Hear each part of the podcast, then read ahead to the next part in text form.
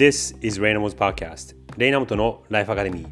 皆さんこんにちは。クリエイティブディレクターのレイナモトです。こんにちは。ライフコーチのさやかです。1月が始まりもう10日になったので、えー、11日か、えー、1週間以上経ったんですが10日 ,10 日か、うん、はい。皆さんいかがお過ごしでしょうか。あのスペインに来て今3週間ちょいが経っていてスペインも昨日9日の月曜日から世の中が動き出した感じで子どもたちが学校行ってたりとかちょっと道なあの街中がざわざわしてきたりとかなんですけどもどどうここ3週間ぐらい来て今？うん、すごくあの気候もえーと、暖かくて、うん、ちょっとその暖かさに慣れてきちゃった感じがあって少し寒く感じてるところはあるけど、うんうん、あの過ごしやすいですね。はい、はいということで今日のトピックはちょっとこのスペインとかのお話に全く関係なくて数日前僕とさやかが会話をしている時にそもそもエンパシーっていう言葉をどう日本語に訳すかっていう話とあと日本の企業にエンパシーがあるかっていう議論になってそこの場ではあこの会話をこのポッドキャストで話そうっていうことになって結論は出なかったんですけどそれを、え、土台に、え、ブラック企業はにはエンパシーがあるか。っていうトピックで話してみたいと思うんですが、えー、まずそのエンパシーっていう言葉はどなんか日本語で日本語でっていうかあのオンラインとかで見るとエンパシーっていうカタカナで書かれてることもところも結構出てきててで辞書とかあの検索とかすると、共感力とかっていうつあの翻訳が出てくるんだけどそれはどどういう理解？うんまあでも確かにじゃあ日本語で表すっていうと共感力になるのかな、うん、なんかなんだろうもうちょっと感情的に、まあ、同情じゃないけど、うん、あの同情ってちょっとなんて言うんだろうな、まあ、共感力なのかなやっぱり。同調、うん、同調、うん、でどうしてこの話になを考えたかっていうとえっと、基本その日本の働き方で一般的だなと印象として持ってるのは日本人は組織のために働く。なんだけど、えー、アメリカだったりとか欧米ヨーロッパの場合は個人が自分のために働く、うん、だからそのもちろんその会社のために何かをしなきゃいけないとか会社のこう方針に従わなきゃいけないとかっていうのはあると思うんだけどそれをに無理して合わすことっていうのはなくて、うん、自分中心の考え方がメインじゃないかなと思っていてで、えー、っていうことを考えると日本の企業って日本の会社ってあんまりエンパシーないんじゃないかなっていう話をしたら、うん、いやいや意外とっていうか結構あるんだよって情が厚くて、うん、家族だったりとか個人のことをすごく考えてるっていう話になってえそうなのみたいな。うんそうだね、なんか私から見るとアメリカの会社は、えっと、会社と個人が割と対等な立場で日本だとその会社が上、えっと、従業員が下でで従業員は会社の一応命に従うっていうことは基本なんだけれどもあのでも会社も割と従業員がちゃんと面倒を見てくれるその代わり、だから親子みたいな感じで、えっと、親に従うんだけれどもそれなりに個々人の諸事情をちゃんと組んでくれるっていう印象が私はあって、まあ、特に私は人事にいたからだと思うんだけど、あのちゃんと従業員の声を聞いてそれにそれを踏まえて会社がどう改善すべきかっていうことも考えるし、うん、まあ、ルールはルールとしてあるんだけどそのルールからはみ出て仕方がないようなケースにそのなんだろう、えーと、部署のその上司が部下のために交渉に来ることもあったし、うん、あの個々人の事情を考えてルールを見直すっていうことも会社はやってたから私は結構その人事の観点から見てると、うん、あすごく個人のことをちゃんと考えてあげる組織だなとは思ってた。うん、だけど確かに例が言うように基本は会社の命に従うのが絶対だから、うん、移動と言われたら移動だし、うん、あのなんだろう。感覚がやっぱ全然違うよね、こっちのあのアメリカのアメリカ人とは、特にアメリカの場合はえっと、エンプロイメント at will っていう方針があってそれはその会社としてその人を雇ってるっていうのは自由だしその個人も働くっていうのは自由だからいつでも辞めようと思えば辞めれるし、え、会社も逆にいつでもクビにできる。うん、だからコロナになった時2020年にはもう解雇された人がもうめちゃくちゃいて、うん、何百万人っていう数かなの人たちが解雇されてでそういうのって日本って起きなかったじゃん。うん、うん、でそれはそれで、ね、そうそうそうそう。だからそれが会社が個人を守ってるっていうところではある一方あの俺がよく驚くのはその特に人事異動とか海外転勤とかっていう話が、もうほんのほんとギリギリまで分かんない。うん、うん、でそれってさ個人の事情とかその家庭の事情とかっていうことを全く度外視で無視してもう会社の都合に合わせなさいっていうことなのかなっていうのがあの印象としてあった。うん、うん、でそれは従業員社員に対してのエンパティってないんじゃないかなっていう印象なんだけどそれはどう、うん、えーと、まず多分あの例えば銀行とか商社とかなんだろうな。いわゆる海外海外も国内も転勤が多いような会社っていうのはそそのその仕組み化が仕組み化がちゃんとされていて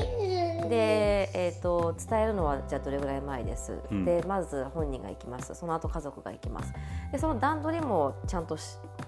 まあ、ある程度していて、うん、えー、と別にあの社員もそれにな慣れてるというか、うん、まあ、理解した上で入社してると思うんだよね。そういうことが起きると。だからあんまりその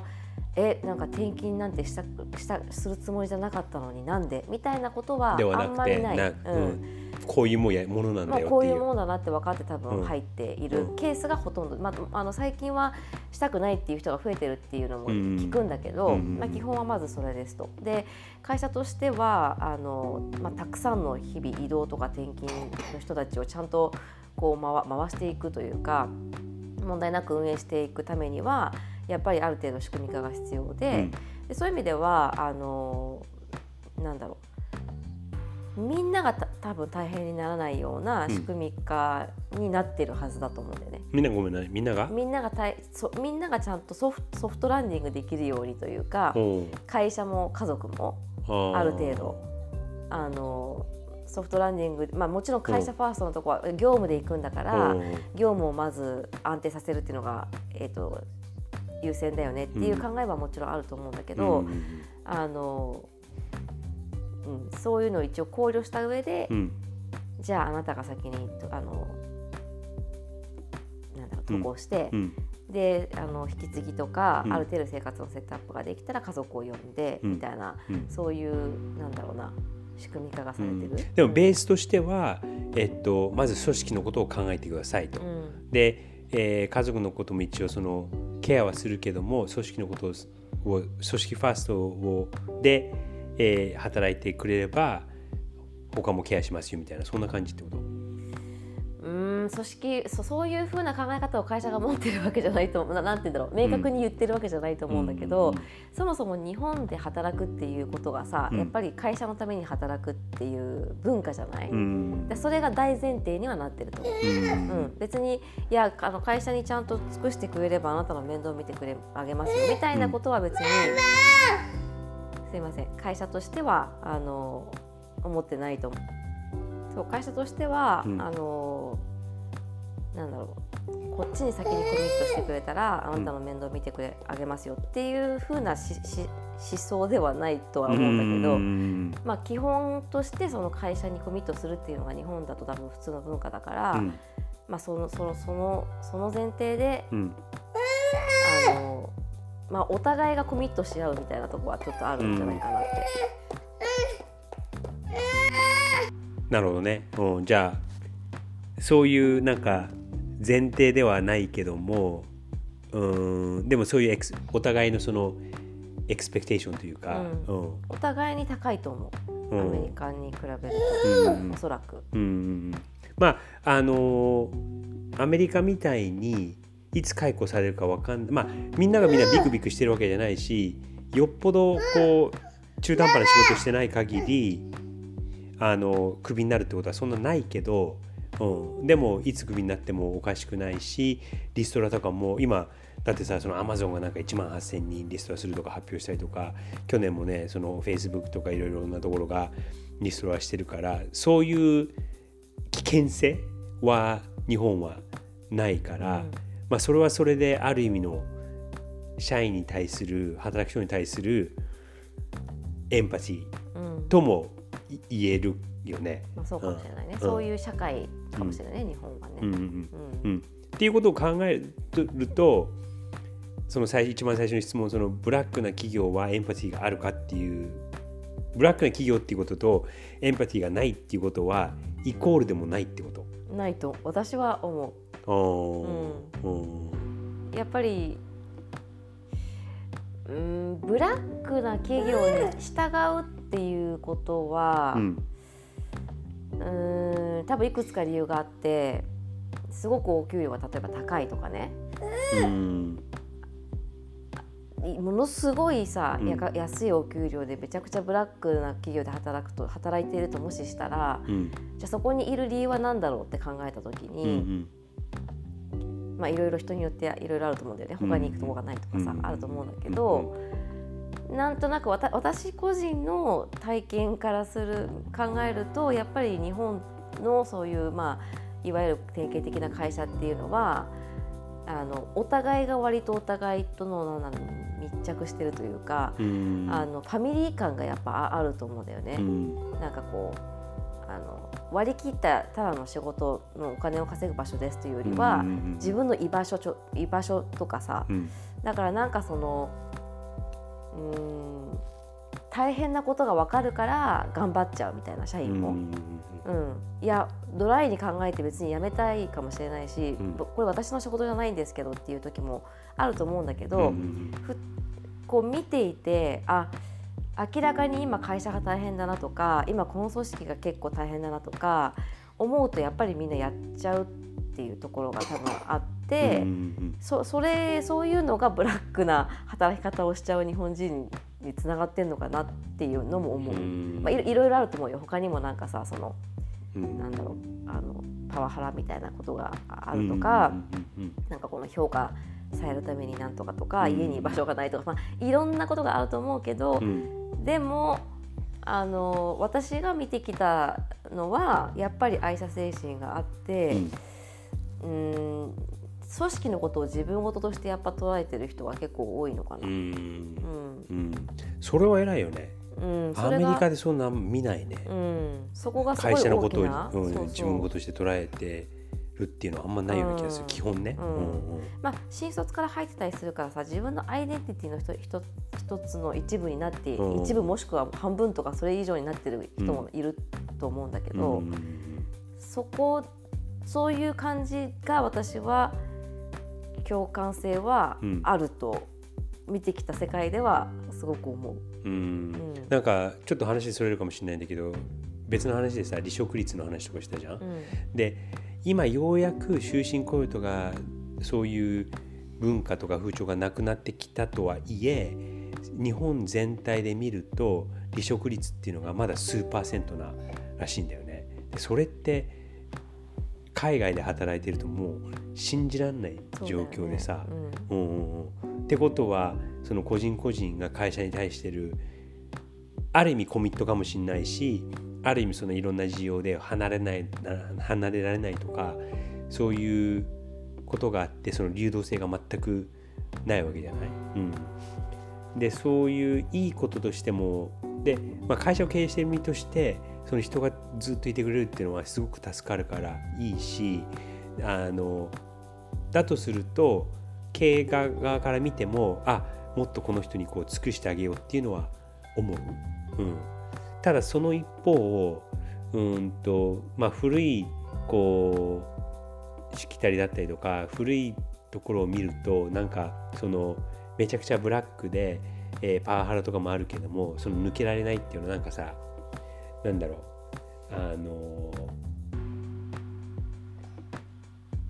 依存しちゃってんのかなっていう、うん。そこに。うん。依存症みたいな、うん。うん、でそこから離れることが不安で、うん。別に痛く痛いと痛いとかって強く思わないんだけどもそこから離れることが怖いっていう、うネガティブな意識で離れられない。っうん、っていうのもあるのかなと思う。うん、うん、それもあると思う。他にオプションがあるっていうことをやっぱりわからないとか、うん、まあ、宗教みたいなところもあるからさ、うん、あのやっぱ会社って、そそこのそれがそこが一番一番だとか、これ以上のとこはもしかしたらないかもしれないとか。まあ、全てが悪いことっていうのもないからさ、一部すごく不満が大きな不満があったとしても、これは我慢するべきなのかとか、あとはまあ日本全体でそのなんだろうな長く続けてることがいいことだっていうあの考えも日本ってあるじゃない、うん、あのだからなんかいろんなそういうものが絡まってるのかなと、うん、うん、あとなんかオプションが少ないような気がする。あの例えばあるさ業界に入ったとしたら、うん、そこで例えばトップの会社が、えー、っと3つありますとかトップの会社が4つあります、うん、って言った時に、えー、っと例えばその4つの中でのトップ1に争うような会社に行ったらさ他に行く理由があんまなくなるわけじゃん。えそうでもない、うん、あのそれはそうだからななんて言うんだろうなそこでトップだって、うん、トップだことがいいことだって思ってるからだよね。うん。でそそれそれこれ以上にいい環境はないかもしれないと思っちゃってる、うん、思ってるからだよね。あとさちょっとこれも話ずれちゃうかもしれないんだけど日本の場合って結構学歴社会って言われるぐらいその学校っていう学歴っていうレッテルがあって例えばこの人は東大ですであの出身ですとか慶応出身ですとかっていうとさいいレッテルが貼られてそれがあのすごくポジティブなものとしてつきまとうわけじゃない？でそれもその例えばその会社に行った時に、えー、例えば自動車会社のある、えー、そこの一番の会社に勤めてたらその会社のレッテルがレッテルっていうとあのネガティブにかもしれない。そのブランド？ブランドがつくと他の時にところに行った時にうんと下がっちゃうみたいな自分の価値が。それはない。あまあそれもあるかもしれないね、例えば車だったらまあトヨタですとか、あのトヨタだけどなんだろうちょっとどっか他のあんまりなんかヒュンダイとかいや分かんないけど、日本人だったらね、あの例えばこっちで見るこっちっていうかアメリカで見るのは例えばえっと Google に行きました。うん、で、Google から Facebook に行きました。Facebook から Microsoft に行きました。で、Microsoft で、えっと、すごく偉くなくたなかったとしても、じゃあそこから、えっと、今度、えっと、中小企業の X 会社に行って、そこの、えーえー、役員になりましたとかっていうのも全然あって、うん、うん、でそれをね23年34年に1回繰り返してる人たちもめちゃくちゃいて、うん、うん、なんかそういうあの一つの会社で何十年も働いてるってことがさもう稀なかなり稀だからうん。とその人の評価も同じところでいないことがこう進化してるみたいに見られるのかなと思う？アメリカだと。そうそうアメリカだと、逆にね、うん。なるほどね、うん。ちょっと話を戻すと ちょっとかなり脱線してしまったので、えっと、ブラックな企業はエンパシーがないのかっていうところはうんとさやの、まあ、経験も踏まえて言うと大変なこととかももうある程度こう分かってその、えー、環境に身を置いていて大変なんだけども、えー、自分のことを絶対見捨てないっていう安心感があるからブラックでも個別の社員が働いた会社ってことじゃなくて、えー、ブラックでも、えー、っとその社員はクビにしないっていうあの前提で守られてるっていう前提だからそれはエンパシーだっていうそれは合ってるその言い方はちょっと違う。うんそその表現だとちょっと語弊を生むかなとは思うけど、うん、ブラックだからエンパシーがないっていうのは私は違うかなとは思う。俺はこの会話をする前にはブラックな企業はエンパシーがないのかなっていうちょっと思い込みがあったんだけども今日の会話をしてみたらそこはレベルが違うというかちょっと違う話なのかなっていうのもすごく一理あってそのサイが言うブラックでも社員に対する思いやりエンパシーっていうのはあるんじゃないかっていうのはちょっと理解できたような気がする。うん、ということで今日の話はブラック企業にエンパシーはあるのかというトピックについて話し合ってみました。それでは皆さん良い週をお過ごしください。Have a great week!